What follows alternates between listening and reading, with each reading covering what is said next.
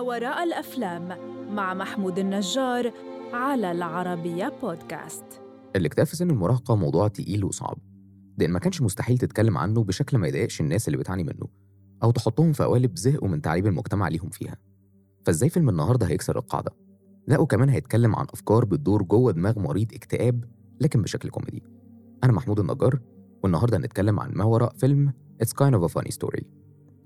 It's kind of a funny story. فيلم مش هتتوقع من اسمه إنه هيدور جوه مصحة نفسية عن كريج اللي بيلعب دور كير جيلكريست الشاب اللي بيعاني من الاكتئاب ومشهده الافتتاحي عبارة عن محاولة انتحار. الفيلم مقتبس من رواية It's kind of a funny story للكاتب نيد فيزيني واللي كتب الفيلم وأخرجه آنا بودين وراين فليك. الفيلم من أول دقيقة بيختار الأفكار اللي محدش بيتكلم عنها حوالين مرض زي الاكتئاب.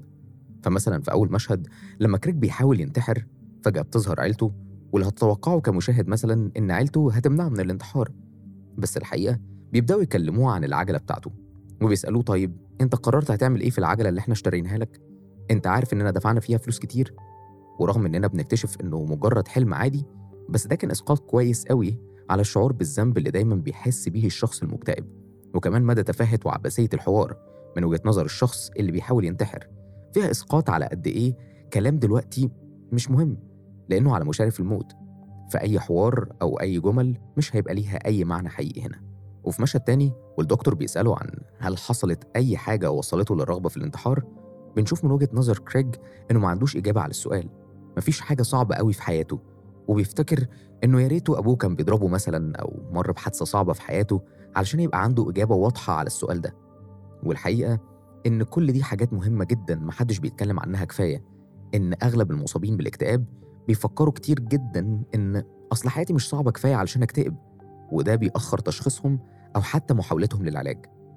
كريك كمان لما دخل المصحة بدأ يحس إنه في حالة أحسن من أغلب الناس اللي فيها.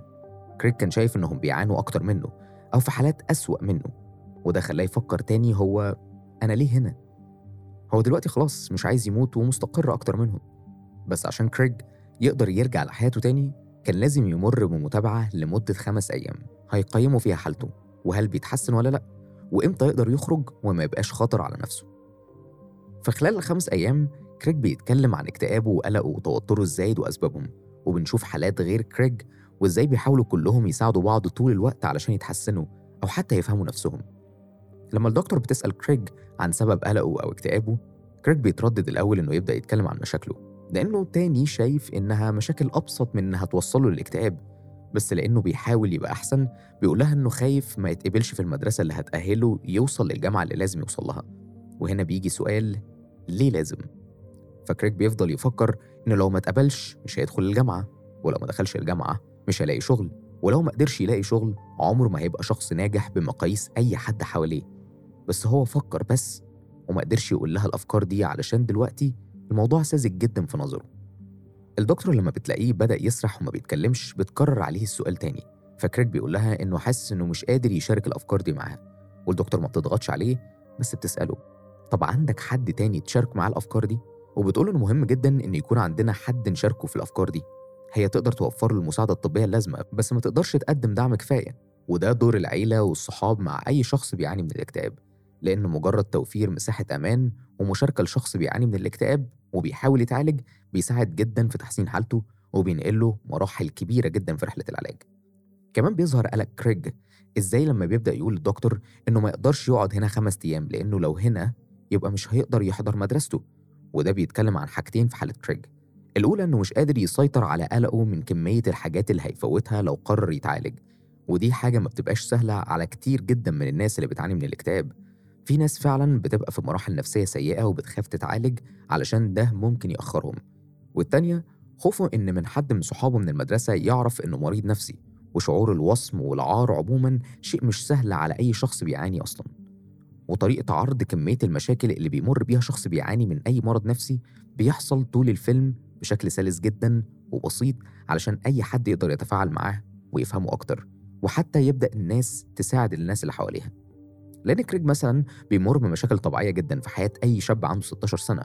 بس الفرق الوحيد بينه وما بين أي حد في سنه هي الطريقة اللي مخه بيفكر فيها. أي شاب غير كريج مش بيعاني أصلا من الاكتئاب مخه مش هيكبر المشاكل للدرجة اللي مخ كريج أو غيره بيكبر بيها المشاكل. وده حتى مش شيء بإيده أو يقدر يوقفه. دي حاجة حقيقية وصعبة زي أي مرض تاني.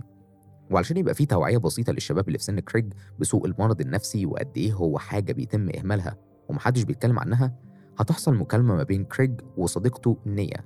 ولما تعرف إن كريج بيتعالج نفسيا هتقوله إن هي كمان بقالها فترة بتروح لدكتور نفسي.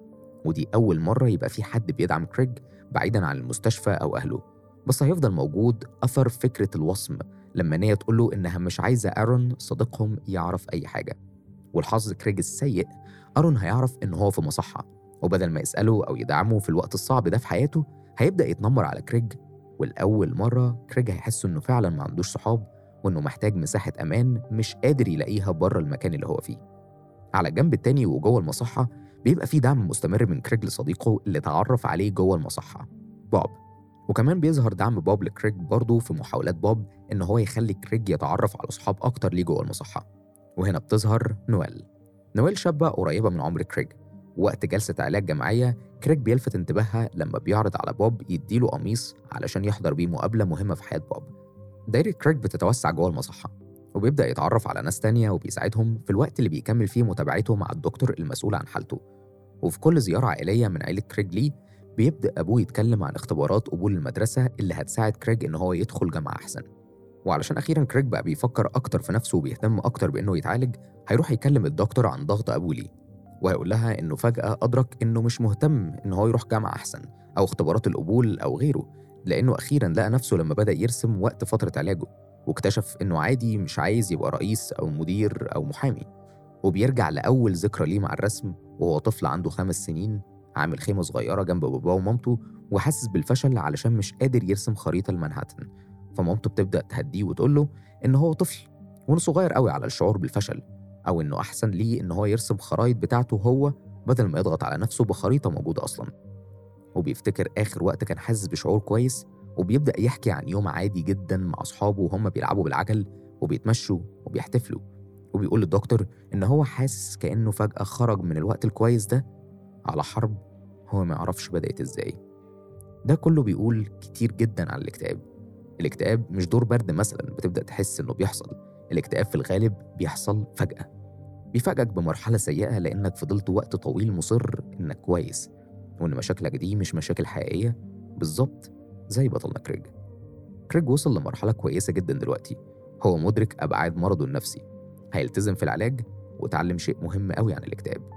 اتعلم إن الاكتئاب وحش ضخم بس علاجه بيبقى أحسن بحاجات صغيرة زي الرسم اللي بيحبه وما بيضغطوش زي نويل صديقته الجديدة وزي مساعدته لناس بتمر بأوقات صعبة زيه. كلها حاجات هتساعده أكتر وقت حربه مع الاكتئاب. وفي الآخر كريج مجرد شاب بيحاول. وحتى لو معاناته أقل من غيره كتير ده ما يمنعش أبدا إنها في الآخر معاناة. الفيلم عموما بيحاول يعرض عليك موضوع تقيل قوي بس في إطار سهل وخفيف. وفي نفس الوقت بيحاول إن هو ما يقدمش قالب جديد يتحكم فيه الناس اللي بتعاني مع الأمراض النفسية المختلفة. والحقيقة تقال إنه هو نجح في ده. بس في نفس الوقت قابل ردود فعل مختلفة على تصنيفه هل هو كوميدي؟ دراما؟ أو إزاي فيلم اسمه It's kind of a funny story ما يبقاش كوميدي بما فيه الكفاية بس في الآخر إحنا كنا قدام فيلم قدر يقدم فكرة جديدة ويطرح أفكار ناس بتعاني عشان يوضح لك المعاناة بمنظور مختلف ومنظور شخص من جوه فهل أنت شايف إن هو قدر يحقق ده ولا للأسف وقع في أخطاء تانية؟ هستنى رأيك واستناني الحلقة اللي جاية في حلقة جديدة من بودكاست ما وراء الأفلام علشان نحكي عن ما وراء فيلم جديد بمنظور مختلف منظور ما وراء الأفلام